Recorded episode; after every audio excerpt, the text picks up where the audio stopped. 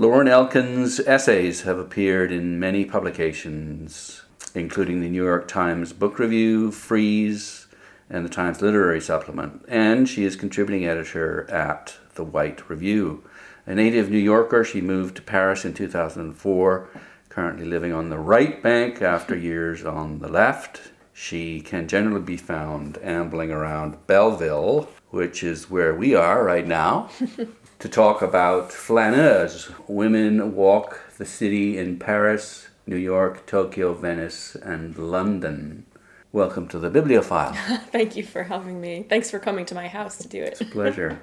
Flaneuse has been described as a memoir, a history, a biography, social commentary, travel writing, literary criticism. So that gives the bookseller a bit of a challenge as to where to put it. Yeah. Why did you choose to incorporate all these different mm. types of writing? Yeah, uh, that's a good question. I mean, it just sort of came out that way. It was less of a conscious choice and more just sort of giving myself permission to follow the narrative where it went. So I guess that it might be related to the fact that it's a book about wandering in cities. I mean, that's the sort of, you know, obvious answer is like, well, if the book is about wandering aimlessly, perhaps the narrative should sort of digress aimlessly, mm-hmm. which is not entirely accurate reflection of the the writing process and the revision process. There was a real sense of every chapter having its own kind of focus. So there was a city and a major figure in most cases, and then a kind of key that I would cast it in. Um, so like the idea of being stuck inside in Tokyo, or the idea of obedience in Venice, or revolution in the second George Sand chapter. So there is a sense that it could, because I gave myself permission to just meander, just turn into a collection of like things that Lauren thinks are interesting. But I had to be really careful in the writing and the revising to kind of give it attention, give it a shape, make it feel as if it were sort of accumulating into something in addition to being, you know, a, a sort of meander through a topic. The um, term flaneur mm-hmm. has been defined as a, an idler, a, a, dawdling observer, usually found in cities. Mm-hmm. Perhaps you could expand on that a bit and also talk to us about what are the benefits of being a mm-hmm. flaneur. Oh gosh. Okay, so the the term flaneur is one that I think is is kind of a power trope in the way that we talk about the city. I mean, if you just look on Twitter at a kind of random sampling of urban Twitter accounts, you'll find a lot of the time people sort of self-identifying as a flaneur. Flaneur likes cupcakes, like that that sort of, you know, very millennial relationship to the city and to what we do in the city. Um, I think it captures a way that we like to think about um, being curious about the city and maybe maybe there's a sort of intellectual like anti-capitalist idea behind our taking up of the flaneur this idea that we're not going to be subject to the clock or to appointments we're just going to sort of take the day as it comes. So i think there is something very attractive about the idea of the flaneur. There's at the same time this might speak to the second half of your question the benefits of, of being a flaneur there is this sense that some people have access to that kind of mode of being in the city that other people don't. And for the purposes of my book, I was drawing the line between men and women, or men sort of historically having more access to the city in a, in a kind of casual way than women have historically had. Plus, they've got more money. You have to have yeah, money to be exactly. able to do that. So right? I think that that's the, you know, I, I drew the split male female because of this historic figure of the flaneur, but I think you could, there are all sorts of other sort of intersectional ways in which you could say, like, it's a question of money, it's a question of ability, it's a question of, you know, race. There are all sorts of ways in which the way that we present in the city allows us to navigate it more or less um, unhampered or allows us to kind of disappear into the crowd. So that's a benefit of being a flaneur, I think, is you can sort of disappear into the crowd, be, you know, the the agent of the gaze rather than the object of the gaze, just sort of take it all in, go wherever you want, have a mostly um, unharassed experience of the city, and that's not what sort of the, the female experience of the city has always been. Which is a kind of a yeah. charged term right now, harassment. Mm-hmm. Yes, yes, it is. Um, and and in writing the book, I I actually began with this whole sort of treatise about street harassment in the introduction that included a, a sort of proto Me Too list of all the times when me or my friends had been attacked in the city. It was like a you know a, like a diatribe And I ended up cutting it because it felt like, I don't know, that's not really what the book was going to be about after all. Like, I wanted it to be a kind of celebration of the ways in which cities have been really creative places for women to engage with, not free from risk. And I think that's clear throughout the various chapters that there are women, you know, taking certain risks and engaging with the cities the way they do on foot. But yeah, I ended up not feeling like I wanted to have a big chapter about street harassment and, and how horrible cities are for women because that's very you could just go on the internet and google street harassment and you'll see a lot about that but maybe there's this untold story or now i've started trying to tell the story of ways in which cities have been places of you know i don't know creativity and like independence and, and self-actualization for women in spite of the fact that there are also these sort of ways in which where the city doesn't open itself up to us the way it does for a male flaneur. You talk about, uh, just to quote you here, a determined, resourceful woman keenly attuned to the creative potential of the city and the liberating possibilities of a good walk. and so that begs the question what, first of all, what is the creative potential of a city and what are liberating possibilities? Hmm. I think the creative potential of a city probably depends on who you are and what kind of city you like. I, I am a native New Yorker and an adopted Parisian, and so for me, a city is really defined by you know as jane jacobs said in in her sort of wonderful ode to to the west village um, you need to have like the ballet of the sidewalk lots of people coming and going in a sort of um, i don't know improvised choreography the sense that there's there's drama on the street and mm-hmm. and we're all sort of taking part in it or we're keeping eyes on the street and so there's there's a sense in which we're looking out for each other so for me I, I need to be in a city that has that kind of feeling too, where people walking around, there's lots of like shops and I don't know, people idling, people on the sidewalk. It's hard to it's hard to describe what that kind of essential thing is that that makes a city creatively potent for me there are cities where I feel that less, um, and I didn't write about those those in the book. But there, you know, there's cities that you know, like Los Angeles. I, I went to a really long time ago. I haven't been back in adulthood, but I'm really curious to get back to it because I remember feeling like it's just a, a car culture, and it, it, didn't interest me very much. Um, but I have a lot of friends who live out there and say like, you know, there there is a way in which it, it's so it's so atmospheric. There is this sense of like you do need a car in certain places and other places you don't but even in the places where you have a car like will self was telling me how much he loves to walk in la even though it's not a walking culture it still has like something to it you right. talk about the creative potential mm-hmm. attuned to the creative potential of the city mm-hmm. does that does that make you more mm-hmm. creative or what what does it do i think that so cities in in the sense of like potentiality as being like a power contained in the city that you can tap into and i think that it's not like I as I was saying like I could go to LA and not like tap into the creative potential of the mm. city. I think that I don't want to be really snobbish about, you know, cities that I don't like because lots mm. of other people do like like Tokyo I write about um, really hating it at the beginning mm. and not seeing a way to, to tap into the creative potential of the city, not seeing a way to sort of connect up what makes me really excited to walk around or to read about the city's history or to write about the city or, or engage with it in some kind of creative way as a writer and a reader. That's how I engage creatively. Yeah. Um, but other people do. So it's a question of, yeah, whether or not cities can awaken that desire to create in us or whether or not we can understand how that city is powerful or, or yeah, I mean, the Tokyo chapter really, it sits in the middle of the book and I wanted to, to include it because it, it seemed important to write about a city that was challenging for me to walk in. Not that I think it's challenging for everyone to walk in, but that when I got there, it was very surprising and disappointing and made a stark contrast with Paris, where that which is a place that I love and where I would have preferred to stay, but for various reasons I ended up going to Tokyo. And so I felt it was important to include the sort of narrative of how when I got there I loathed it and I couldn't figure out a way to like enjoy it. And it seemed like all around me all these other people were were you know singing its praises like it's this great world capital. And i was like it just seems so ugly and confining. And um, impersonal yeah exactly. Yeah. but then by the end of the time that i spent there i i sort of came to understand the ways in which the relationship i was in which was providing the framework both the reason for my being there and the frame through which i was seeing the city was really the thing that was holding me back. And it was trying to see the world through my ex's eyes or through his sort of frames of reference that meant I couldn't sort of understand Tokyo or, you know, get to grips with Tokyo. And as I drifted away from him and sort of focused on my relationship with the city, I was a lot happier there and, and got more into it. So now I can't wait to go back to Tokyo. So it's almost like uh, as you you're sort of breaking away from your ex, you're able to fall in love with the city. Yeah, the, exactly. the next the, the, the next guy.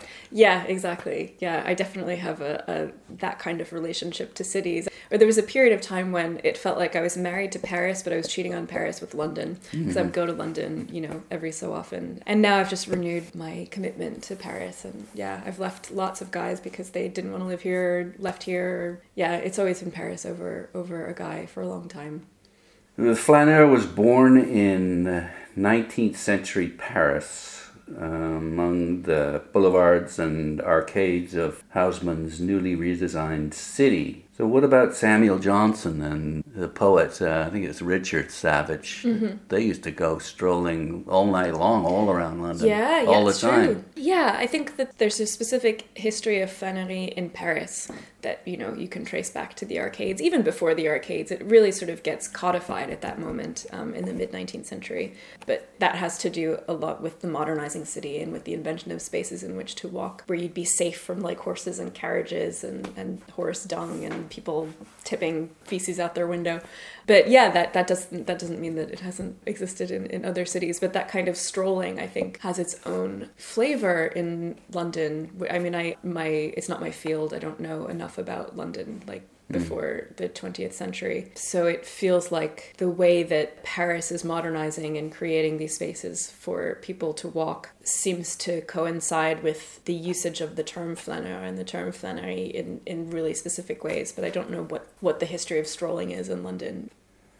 Yeah, this is another interesting point. With the flaneur, the crowd is his domain. He's a man of means and leisure, not involved. He's not involved. He's detached and perceptive, has a perceptive eye.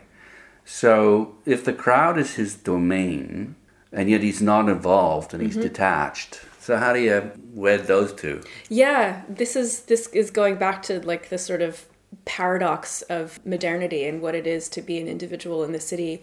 Um, you see this in Georg Simmel, you see it in Baudelaire, this sense of being being threatened by the anonymity of the city. You know, it's like this ocean that threatens to swallow you up. But then that also the same feeling that the city invites you to be very much yourself, to be very much an individual. Simmel writes elsewhere about fashion and the paradox of fashion being about having to fit in and, and you know be wearing what's what's fashionable, what's stylish, but also at the same time the obligation to be like to have your own style that's distinct from anyone else's. So I think that that's sort of what Simmel and Baudelaire and, and all these sort of 19th century or early 20th century observers of the city are picking up on the sense that you can feel very alone in the city and also be surrounded by people. It's it's less a question of um, reconciling these two ideas and more a question of I don't know accepting that that's that's just what it means to live in a city to always be alone but to always be surrounded or to feel part as I wrote about in the George Sand chapter of this like these amazing moments of collective whatever collective revolt or collective rejoicing um, but you're sort of irrevocably linked to other people in a way that you sort of aren't aware of when you're not in the in the sort of urban throng You grew up in the suburbs. yes exactly in Long Island, the suburbs are sort of the op- opposite of the city in that they're so homogenous mm-hmm. and car oriented and strip malls. You basically it's like you mm-hmm. rebelled against that, but you just wanted to get the hell away from that. Yeah, yeah, yeah. I think that that is what sensitized me to the importance of the collective. The fact that I grew up in a place where everyone was atomized in their own little house. And you know, you just take the car from your house to school, or well, you take the bus from the house to school, but, but your car to go shopping or your car to go wherever. Everyone's in their own little bubble with their own music playing or their own conversation. Um, no one takes public transport there's much less of a sense of accidental encounters. You might run into someone you know, like at the butcher, and I don't want to detract from the fact that, like, to the people who live in them, these do feel like communities. They're just different. Sorry, they're differently formed communities than what I have in the city. But it still felt to me like living in the suburbs was ultimately about living for yourself and your family and not really caring that much about the people around you. I think that's why in America you see because most people live in suburban communities you see mm-hmm. To build your own castle. yeah and- exactly that that that sense of individualism that like pioneering sense of like i'm gonna look after me and my family and you know mm. fuck the other guy. This and why people throw themselves into the church because the church is like where they have their community and they mm. remember oh right communities are great. We might be living in our atomized houses with our little cars taking us protecting us from from the world. But actually it's really nice to come together in in these ways. So i think that the way that people have have patterned their lives in America, I find like really just wasn't it wasn't my cup of tea, and I think that it does lead to um, very questionable uh, Republican style um, individualism and a rejection of the idea that we need to look out for each other. There has you know the idea of the the social safety net. Um, I think is important to people on the left because people on the left tend, tend to live in cities and are you know faced with people's lives that are not like their own and They're not- it's right in their face. Isn't Yeah, it? exactly, yeah. On their doorstep. So I think we feel we feel responsible for each other in a way that you can just forget about when you're coming and going between you know your home and your office and your car. Yeah. Your father is an architect. Yeah. Did you absorb some of his appreciation for man-made surroundings? I think so, yeah. I mean, I, I just have always been aware of the fact that the environment around me is built, was built by someone mm-hmm. like my dad. So I think when you come into the world or when your view of the world is shaped by that idea that things are constructed, it gives you a kind of obvious affinity for the built environment and an interest in the way that things are put together, but also a kind of built in sense that, like, there are people who determined that we should live this way and they're fallible, and perhaps we can question them and think about other ways we might want to live. Let's get back to masculine privilege. this is probably the most quoted line from the book. As if a penis. Is that the most quoted line? I'm sure, yeah. I've seen it quoted in almost every review. Really? Yeah. Okay. As if a penis were a requisite walking privilege like a cane. you say that most French dictionaries don't even include flaneuse. Women were oppressed in cities. And one of the uh, sort of definitions of, of a flaneur is connected to invisibility and the fact that it was difficult for women to be invisible due to societal surveillance and street harassment. So, when did all of that change then? I think you start to see a really key moment of transformation towards the end of the 19th century with the rise of the department store, for instance, which is a key flashpoint in talking about access to the city or visibility within the city. Because, for instance, the sort of classical idea of the flaneur would have that he is distinct from the city and not uninvested, but that he's not taking part in it. He's an observer. He's definitely not shopping. He's not like out to acquire or to have sort of financial transactions. Um, he's not a dandy. He's not, you know, interested in having people be impressed by what he's wearing. He's like the epitome of almost the ghost in the city who slips by unnoticed.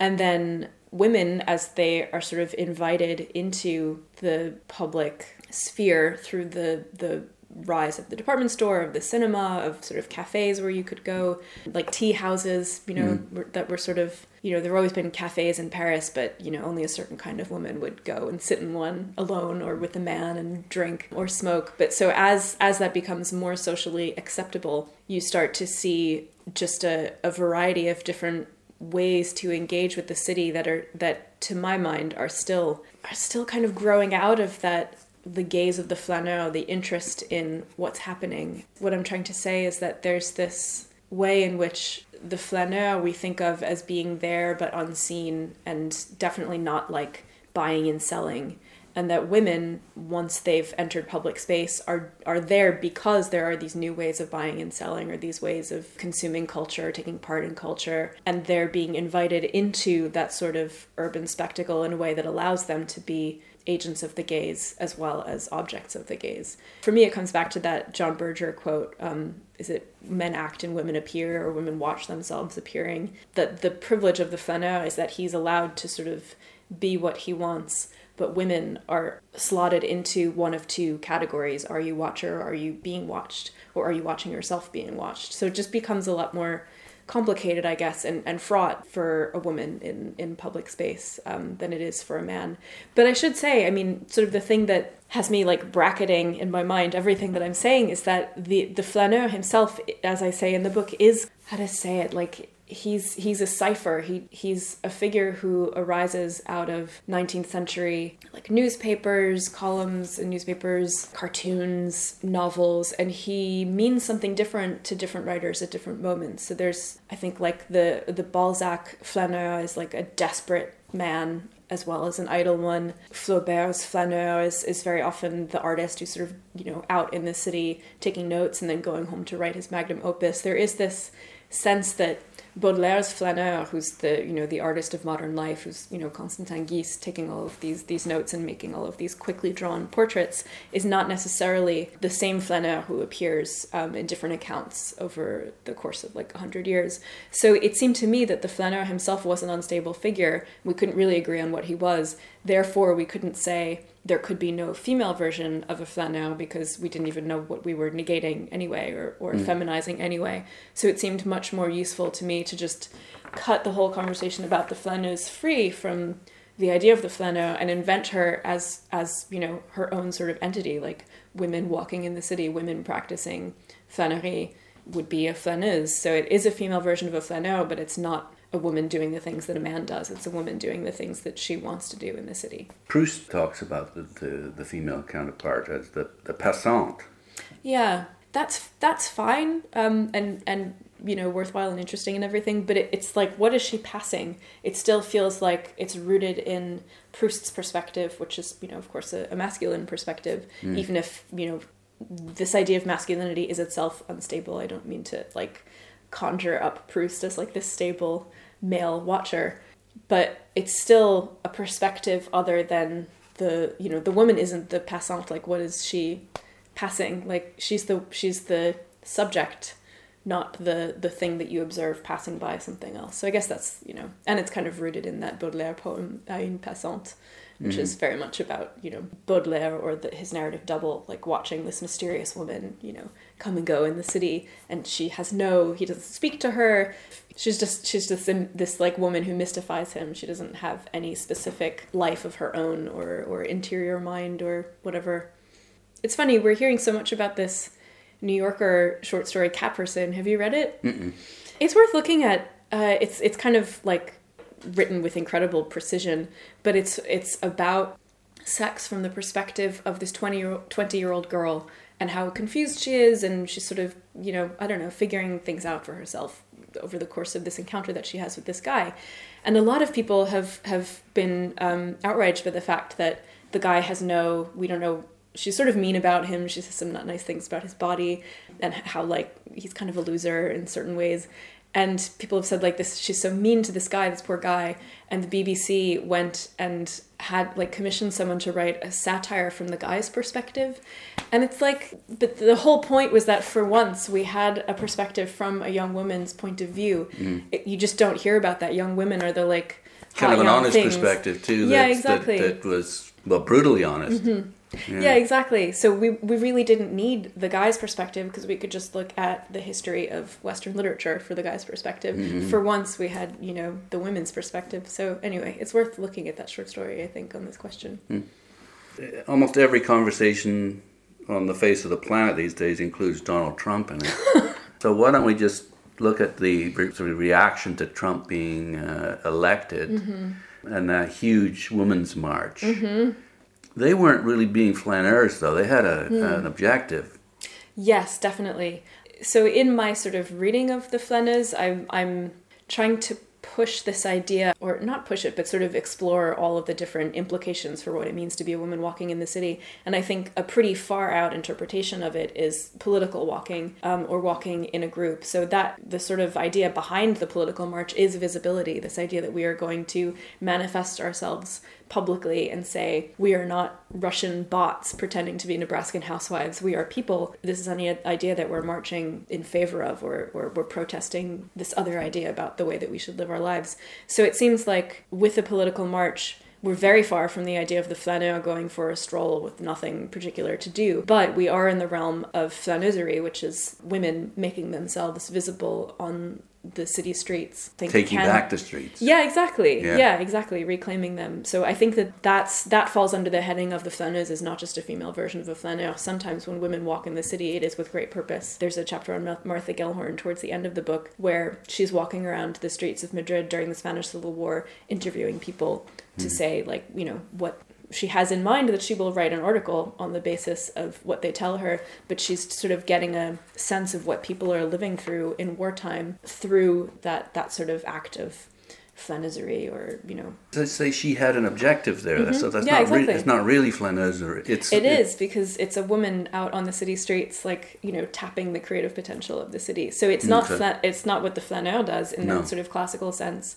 But I guess my argument is that if we can't agree on what the flaneur is doing, because Flaubert's artistic flaneur is like taking notes and then going home and writing his novel, Yeah. then I think it gives us not that we need permission, but you know, it gives us permission to open up the idea of what it can be to walk in the city. Mm-hmm. Sometimes walking aimlessly in the city can turn into something else or can give you the material that you want to go and do something much more political or more artistic. So mm-hmm. yeah, I loved the Women's March. That was very exciting. Yeah, that's that that was like Huge, the apotheosis of mm-hmm. my book for me. It was like look at these millions of women Yeah. walking in the city streets telling this man, you know, we are watching you and we are here and one one misstep and we'll be out here again. And i mean i don't know i wrote an article about it for the pool where i, I recalled the women's march on versailles which was a real turning point in the french revolution. I mean the storming of the bastille was fine but they only f- saved like or freed like four or five people or something. But the storming of the, the women's march on versailles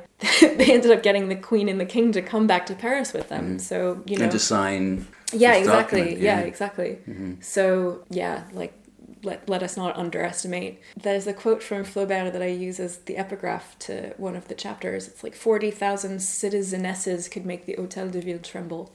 So yeah trump should reread reread his flaubert quote unquote reread. Well, they say black women beat uh, Roy Moore. Mm-hmm. yeah exactly. Thank thank you to them. Mm. well, i guess alabama thanks them and then and then the country as at one remove from that You intersperse opinion and experience, the opinion and experience of a sorority of flaneur, flaneuse, flane, Noses. flaneuses with uh, portraits of, among others, Jean Rhys, yeah. Virginia Woolf, Martha Gellhorn, as you mentioned, and George Sand. And with George Sand, she took to cross dressing to aid mobility and, invisibility, even though it was illegal. That's pretty uh, impressive commitment to, uh, to walking yeah. Yeah, exactly. She's amazing. In the George Sand, in that George Sand chapter, because there are two of them, um, I was trying to, yeah, get to grips with with Sand as crossdresser and city walker in a way that didn't fall yet again into the trap of like, oh, George Sand, she liked to dress like a man and smoke cigarettes, like the kind of myth of it, you know, affair with Chopin um, that we've seen in in a bunch of like movies uh, about her life. It just felt like because it was a chapter about revolution, and I was trying to understand like the spirit of the streets of Paris that can make people just go from one day to the next, like doing their job to building a barricade. I was trying to understand the way that that a very daily life of the streets can make you do things that you wouldn't normally do or take a risk that might seem um, outsized to you. So it felt important in getting to grips with sand as like a real flesh and blood person, not just a myth, to understand why, like, what was her physical experience of life in the city that led her to want to wear men's clothes and, and do all of the other things that, that she's so famous for doing. So it, it felt like, yeah, it felt like the, the walking and the wearing men's shoes were, were really, she says it herself, they're, they're tied together. And that's what, that kind of freedom that she's able to taste is what gives her even more of a taste to, to take the risks that she takes in her life and in her writing. I mean, ho- homosexuality was illegal, but I had no idea that cross dressing was Mm-hmm. Yeah, illegal. yeah, yeah, That's, uh, exactly. yeah, you had to get like permission from the city if you wanted to wear trousers if you were a man. So, if you're a woman. Yeah, sorry, if you were a woman. Yeah, That's bizarre, I isn't it? I know. Yeah, And then, of course, there's uh, lower class women prostitutes who, who enjoyed a certain kind of invisibility. but I think they even they were really circumscribed. I mean, so to go back just to this idea of how bizarre it was that um, it was illegal for women to wear trousers. This is a culture that has a lot invested in everyone. Um, I mean, they, France still does um, in everyone sort of performing their own gender role in a really circumscribed and socially approved way. So women had to be women and wear skirts and like it's just very confusing if they're wearing trousers like uh, you know it's like threatening to the very fabric um, of french society. So prostitutes again in in the 19th century start to be um, tracked and registered assigned certain kinds of clothing and certain neighborhoods where they could you know for the ones that walked you could only like walk between here and here and but not like get off your beat. So mm. there, there's this sense that there are certain parts of the city that are approved for loose women to wander. Red light district. Couldn't, yeah, exactly. But mm-hmm. they couldn't just go wherever they wanted, and they couldn't wear whatever they wanted, mm. and they had to go regularly for their medical checkups. They had to be sort of registered in this book, which doesn't mean that there weren't women who were living off the grid.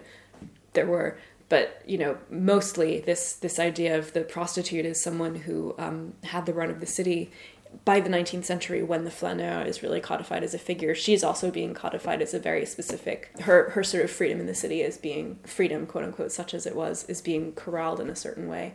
There are working women as well out on the city streets. I mean when when we talk about women not having the right to be alone on the streets we're, we're talking about a certain kind of middle class or upper middle class woman um, who has a reputation to protect.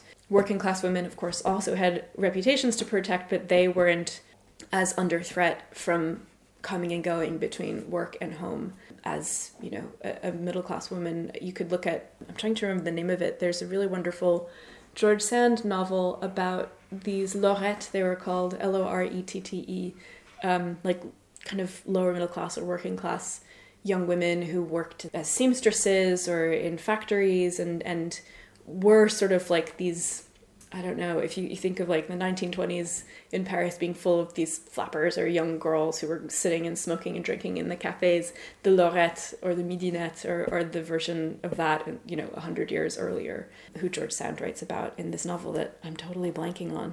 I think it has like a man's name, like Horatio. Oh, Horace, that's it. Oh, well done.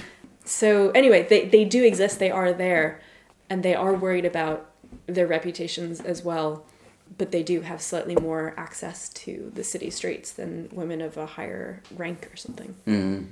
There's a, lovely uh, incident you talk about referring to Virginia Woolf, sort of identifying Tavistock Hotel, mm-hmm.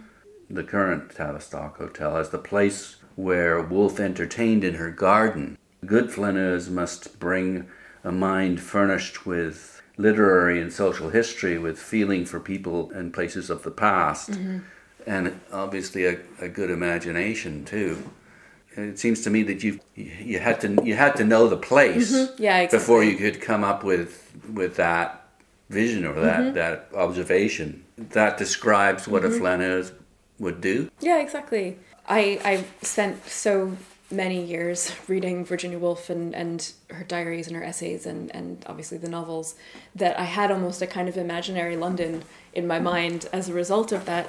So, you know, spending time in, in real London, it's like you just go to your point of reference, which is, oh, Tavistock Square, of course, this is where Woolf lived and where her building was bombed. And she talked about in this letter to Ethel Smyth, seeing like the kind of outline of her living room where she had so many parties and wrote so many books with like the, the facade torn off of it. So yeah, I think there are these these images that you have just like indelibly marked in your mind and and that becomes almost the way that you see the city like through that lens you know mm. it's hard to go to venice without a very specific idea of it from like movies and and um, books and, and poetry mm. the death um, in venice for example yeah exactly yeah, yeah. yeah. we go Both to the venice movie and, and the book right exactly yeah. we, we just hear mahler when, when we you know turn up in venice and it's very hard to get to the city like behind that or apart from that but actually maybe it's not that important to to see the i mean this is this is what i wrote about in my venice novel um, the sort of attempt to like get off the beaten path as like ultimately impossible because the whole the whole city is one big beaten path and what does authenticity even mean in a place that's been so trodden and poured over and you know maybe maybe what is so wonderful about living in a city like that or visiting a city like that is enjoying the interplay of all these references and the fact that we hear Mahler when we step off the boat. To be a good flaneur, you need strong legs, mm. erudition, and as we said, imagination, and to, to be in touch with ghosts. Mm. Yeah, definitely. Um, I mean, the strong legs part, that's like, not necessary. But I think you do need an active imagination and, and, yeah, the willingness to see the city as more than just like I think Jonathan Raban makes a really nice distinction between the hard city and the soft city. The hard city being like the buildings and the bollards and the sidewalks and you know the stuff, the built environment, and then the soft city is what I was just talking about, like the fact that you you see Tavistock Square through the lens of having read Virginia Woolf's letters and and the sense that it's it's a city built out of experience or or affect, like a kind of affective engagement with the space of the city that is both created by the hard environment um, or the built environment, but also kind of goes beyond it and is changeable for you and, and different for me than it is for you. So yeah, I think that that imagination or that kind of willingness to enter into the soft city is something that sadly not everyone has, but I think like if it's suggested to them, they might say, "Oh, yeah, I guess I, there have been times when I've been daydreaming about this or that you know place in the city so yeah i think we get stuck into the humdrum of everyday life and it's very understandable that you know people are preoccupied with more more pressing uh, matters than just like what might have happened on this city street mm. but i think that it is something that that enriches your experience of the city and enriches that humdrum daily grind if you can tap into it I'm put in mind of the Woody Allen movie about Paris. Mm-hmm. Oh, Was Midnight in Paris. Scott Fitzgerald? Yeah, Hemingway? yeah, yeah. Yeah, both of them. What do you think of that?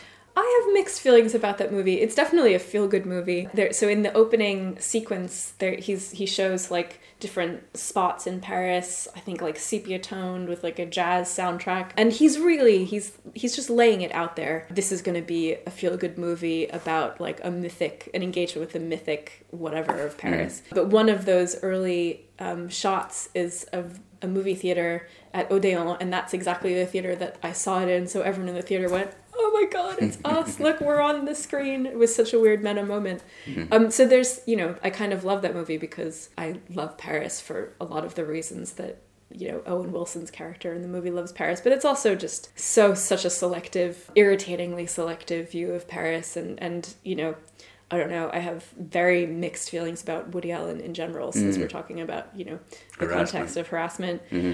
and and I think his he's like, I mean, worse than like Merchant Ivory ever has been in his like sycophantry of of this is that even a word of like the wealthy, um, and I just never met anyone who who talks or behaves like that girl's family in, in that film. So mm. I don't know. I, I have I have obviously really really mixed feelings about it, but I think that you know the like flashbacks to to that imagined Paris of, of the 1920s are, are like really sweet and adorable. So yeah, there are nice moments, but on the whole, I find it suspect.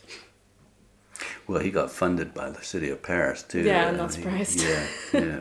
You've researched women, how women used cities as places of self-discovery, not female version of the flaneur as mm-hmm. we've talked about but more a, a subversive appropriation of urban space. So, how do you use a city to discover yourself? It's not so much a choice, so much as you just realize you're doing it. Um, but how could you use a city to to discover yourself? It, I think it either works for you or it doesn't. I think there, you know, probably people living in cities that they don't particularly like and have no like way of moving anywhere else. And like, I don't know. Hopefully, like they can just make the most of it but I, I don't I don't know if you're not really inspired by a place I don't know how you could use that place to to discover yourself particularly but if you are mm-hmm. uh, inspired then so how does that help you discover who you are?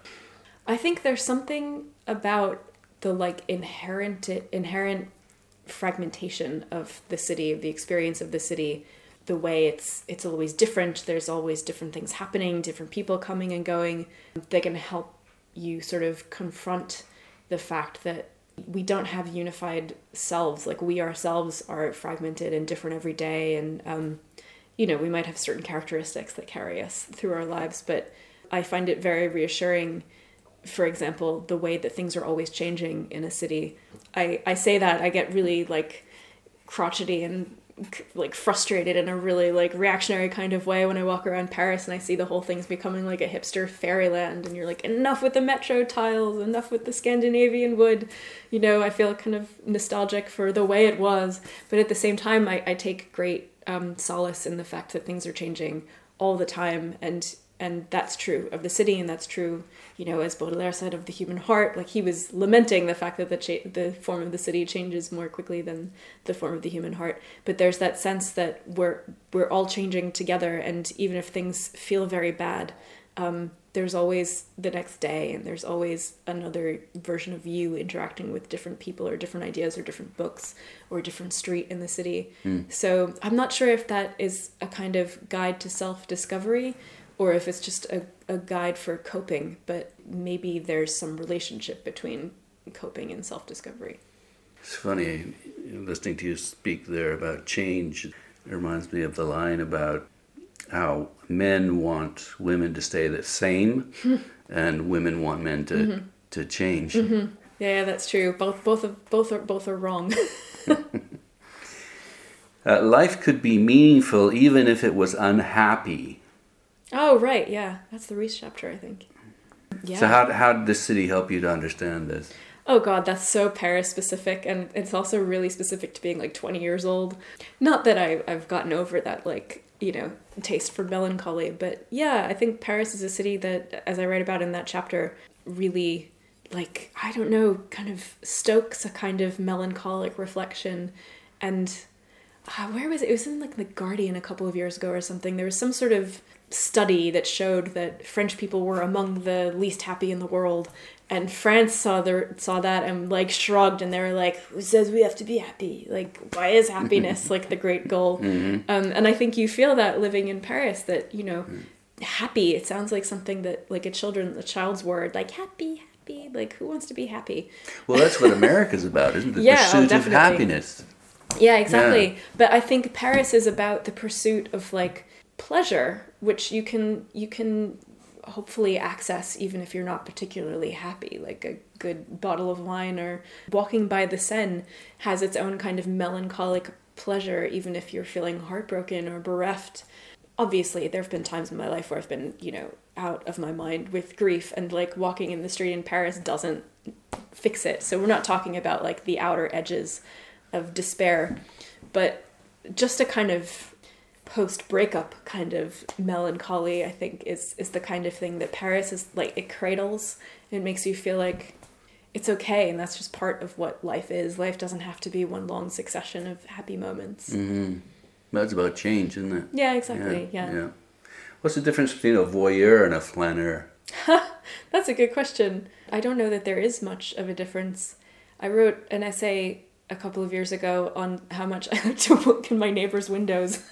um, and I don't think that there's anything necessarily creepy about that as long as you're not, you know, doing it in some kind of sick way or like and filming them or, or I don't know. I have this wonderful book here. I can't really see it, but it's um, but it's um, all these amazing photographs of looking in um, yeah, that's it. Gail Albert Halaban of Vis-a-Vis. And it's all these really beautiful photographs of looking in Oh, that great? Windows. Right. And she says in her introduction that she's like a happy a happy voyeur or something. Like she's not she's not trying to be a deviant or, or you know, take advantage she's of she's them. not getting a sexual thrill off it. yeah, exactly. She's Mm. just like a she's Curious. yeah, exactly. She's curious and she's she has like goodwill towards these people and I think Right. actually they're um these are these were what's the word staged like these people know that they're hmm they're being photographed. Yeah. Um but it does, you know, it's it's a very Parisian sort of thing this vis-a-vis like we have a vis-a-vis you see across the courtyard to those people. Mhm. They always watch television on their massive like big screen TV and it's really weird. So I never see them, I only see their TV. Um, but yeah, I like that it, it's about companionability in the city. So I think you know voyeurism it gets a it gets a bad rap. Mm. It reminds me of Rear Window, the Hitchcock right, film. exactly. Yeah. Yeah. Just got a few more questions for Okay. you. From architecture to literature to art, maleness is coded into the urban fabric. It's built for the height of men, not Mm-hmm. women. Uh, and women aren't allowed to make eye contact, don't talk back, it's not safe. That sort of covers uh, what we were talking about, but uh, it's it's still it's not. You're saying that women now have sort of taken back the streets, but it's it's still not safe. No, no, that's true. We can take back the streets like for a night, and then Yeah. the next day it goes back to being as it was. Mm-hmm. Yeah, a lot of people have asked me since the book came out, like, well, what can what can we do? Like, how can we make the city our own? How can we make the streets our own? I really don't know what to tell them. All all I can say is I think it's awful that like women have to bear the responsibility for for um, making sure they stay safe that we have to like install apps on our phone to let our friends know we've gotten home or carry around mace or or you know clench our keys in our hand i think that's ridiculous but you know i'm not sure there's anything we can do other than take these measures to protect ourselves i think we all we can do is talk about it and like raise awareness about it in the city so You talk about uh, women being um, emotionally bound up in everything. What oh mean? what do you mean where do i say that Uh, for for for women, perhaps walking in a city is being emotionally bound up in everything, a place to prove independence. I'm not sure where that comes from, but it's you did say that. Yeah, I think probably what I meant is that there's we have something at stake walking in the city, and maybe sometimes we take it for granted. And but you know, very quickly, if you're just sort of going about your business, um, someone will inter intervene in your in your bubble and make you aware of the fact that the city is not for you, um, the street is not for you, uh, that it's for them or for their show of power. Um, and yeah, I think that it's it's very difficult not to be on some low level bound up emotionally with the environment when you feel that there are people who want to sort of take your I don't know, burst your bubble or, or, or threaten your safety or remind you of where you are on the on the on the in the hierarchy of the street. Uh, I know we've talked a lot about uh, being a flaneur, but but how do you flan a city? like how would you go about Yeah. Mm-hmm. you know if someone's listening to you and you get excited about the concept? So how do you go about doing that? Well, I think there are probably two main schools of thought. One would be the kind of wandering at random um, school of thought. The other would be this kind of situationist style dérive, where you or drift, where you you so, could sort of drift aimlessly, or you could set yourself a course where you say, "I'm going to." turn right every every third right and then every second left and go in every shop that has an X in the in the title or something like that. You could make it really planned. Or like Iain Sinclair did this sort of um, in London Orbital. He walks around the um, the ring road. Is it the M twenty five? There's a big ring road around London, and he walks it. Um, Will Self sort of directed walk from Heathrow to J his his walk from London to New York City where he walks to Heathrow and then he walks from JFK to Manhattan. So I think that that those are more structured experiences of flanning in the city, but I think they're still like even if you put a shape around it, you're still opening yourself up to everything that could happen, you know, all the things that ways that you could You never know what's going to the happen, built right? environment. Yeah, You can structure it to some extent, but Yeah, and then you're leaving the rest up to chance, but then then you're filling in that blank with like whatever whatever there is to see or to look at or to to notice. And I think both Iain Sinclair and Will Self are thinking about these as these these kinds of structured walks as um as like a form of social critique or, you know, capitalist critique. So what about taking photographs of stuff you see? Is that part of it? Yeah, I, I do that. Um, I'm I'm a big fan of um, photographing the city. I have an Insta- Instagram account, and, and I think that having Instagram actually and this little camera on my phone has has made me a better um, flaneuse. Like it's it's made me that much more attuned to the environment and to interesting like places and and people and I don't know, just like corners or, or buildings that have something written on them. Um, it's this sense of like that would make an interesting photograph or you know that would be interesting to show people Well, that's the thing about Instagram. It is showing other people, isn't it? You're Mm-hmm. Not just taking these photographs for yourself. yeah You're sharing with other people. yeah exactly yeah it's just another form i think of being an, an artist flaneur or an artist flaneuse What about other contemporary writers? Uh, you mentioned Mm-hmm. Will Self and Iain Sinclair. Anyone else that's sort of uh, in the field? I'm trying to think. There's there's a lot, but I'm I'm sort of blanking on them. Mm, okay. I have a good footnote. I'll refer to my footnote. This is actually meant to be in the introduction, and then it was it's just a list of names, and so my editor made me cut it. And I said, okay, but I'm keeping it as a footnote, so I'll read it. It's, Sure. I counter Guy Debord with his ex-wife Michelle Bernstein. I counter Iain Sinclair with Rachel Lichtenstein. She's great. Will Self with Laura Oldfield Ford. Nick Papadimitriou with Rebecca Solnit, Teju Cole with Joanna Kavanagh, Kavenna, sorry. But Patti Smith, Adrian Piper, Lisa Robertson, Faïza Guène, Janet Cardiff, Yoko Ono, Laurie Anderson, Vivian Gornick, Lavinia Greenlaw, Amina Cain, Chloe Aridjis, Atia Faizi, Heather Hartley, Wendy MacNaughton, Danielle Dutton, Germaine Krull, she's no longer with us, but the rest of these people are contemporary, Valeria Luiselli, Alexandra Horowitz, Jessie Fawcett, Virginie Despentes, Kate Zambreno, Joanna Walsh, Eliza Gregory, Anne Youngno, um, Sandra Cisneros. Anyway, it goes on and on. I'm trying to Yeah, leave yeah. bits. Rachel Whiteread, she's also really wonderful. Um, I think that's it for the, the living people. That'll do. Uh, and these are mostly writers and artists. Writers and artists, yeah. Yeah. Just finally, um, you are going to Liverpool. Um, I moved part time to Liverpool last year because I took up a post at the university um, and hated it, so I quit. No, I didn't. It's lovely. Liverpool is lovely, and the university is is um, fine. But I I didn't like having a full time teaching job because it left me no time to write. Um, but my partner still teaches at Liverpool, so we will be back up in the north of England in like late January of next year. And what was it like to be a, a in Liverpool? What what did you come across? Um, I came across a lot of drunken men at all times of day. Um, a lot of really angry people, um, but also uh, I think Liverpool is a city that more perhaps because it's smaller and because there's um, such a striking amount of Georgian architecture. It really makes you wonder like what are these buildings? How did they get there? Like who paid for them? Um, and liverpool has um, kind of a redoubtable history as being one of the major um, slave trading ports. And there's a wonderful slavery museum in liverpool that, that sort of details this history and, and um, it's it's one of the like places that children in Liverpool get taken on field trips so that it sensitizes them to their environment. That said, you know, my where I was teaching at the University of Liverpool was in one of these Georgian mansions that was built by someone who got rich off the slave trade. And I said to my students one day, like, for example, we're sitting in the mansion of a major slave trader, and they were like, "What? Like, no, really?" And they're sort of looking around, going like, "Oh, suddenly all this like." Lovely Georgian ornamentation starts to feel like suspect.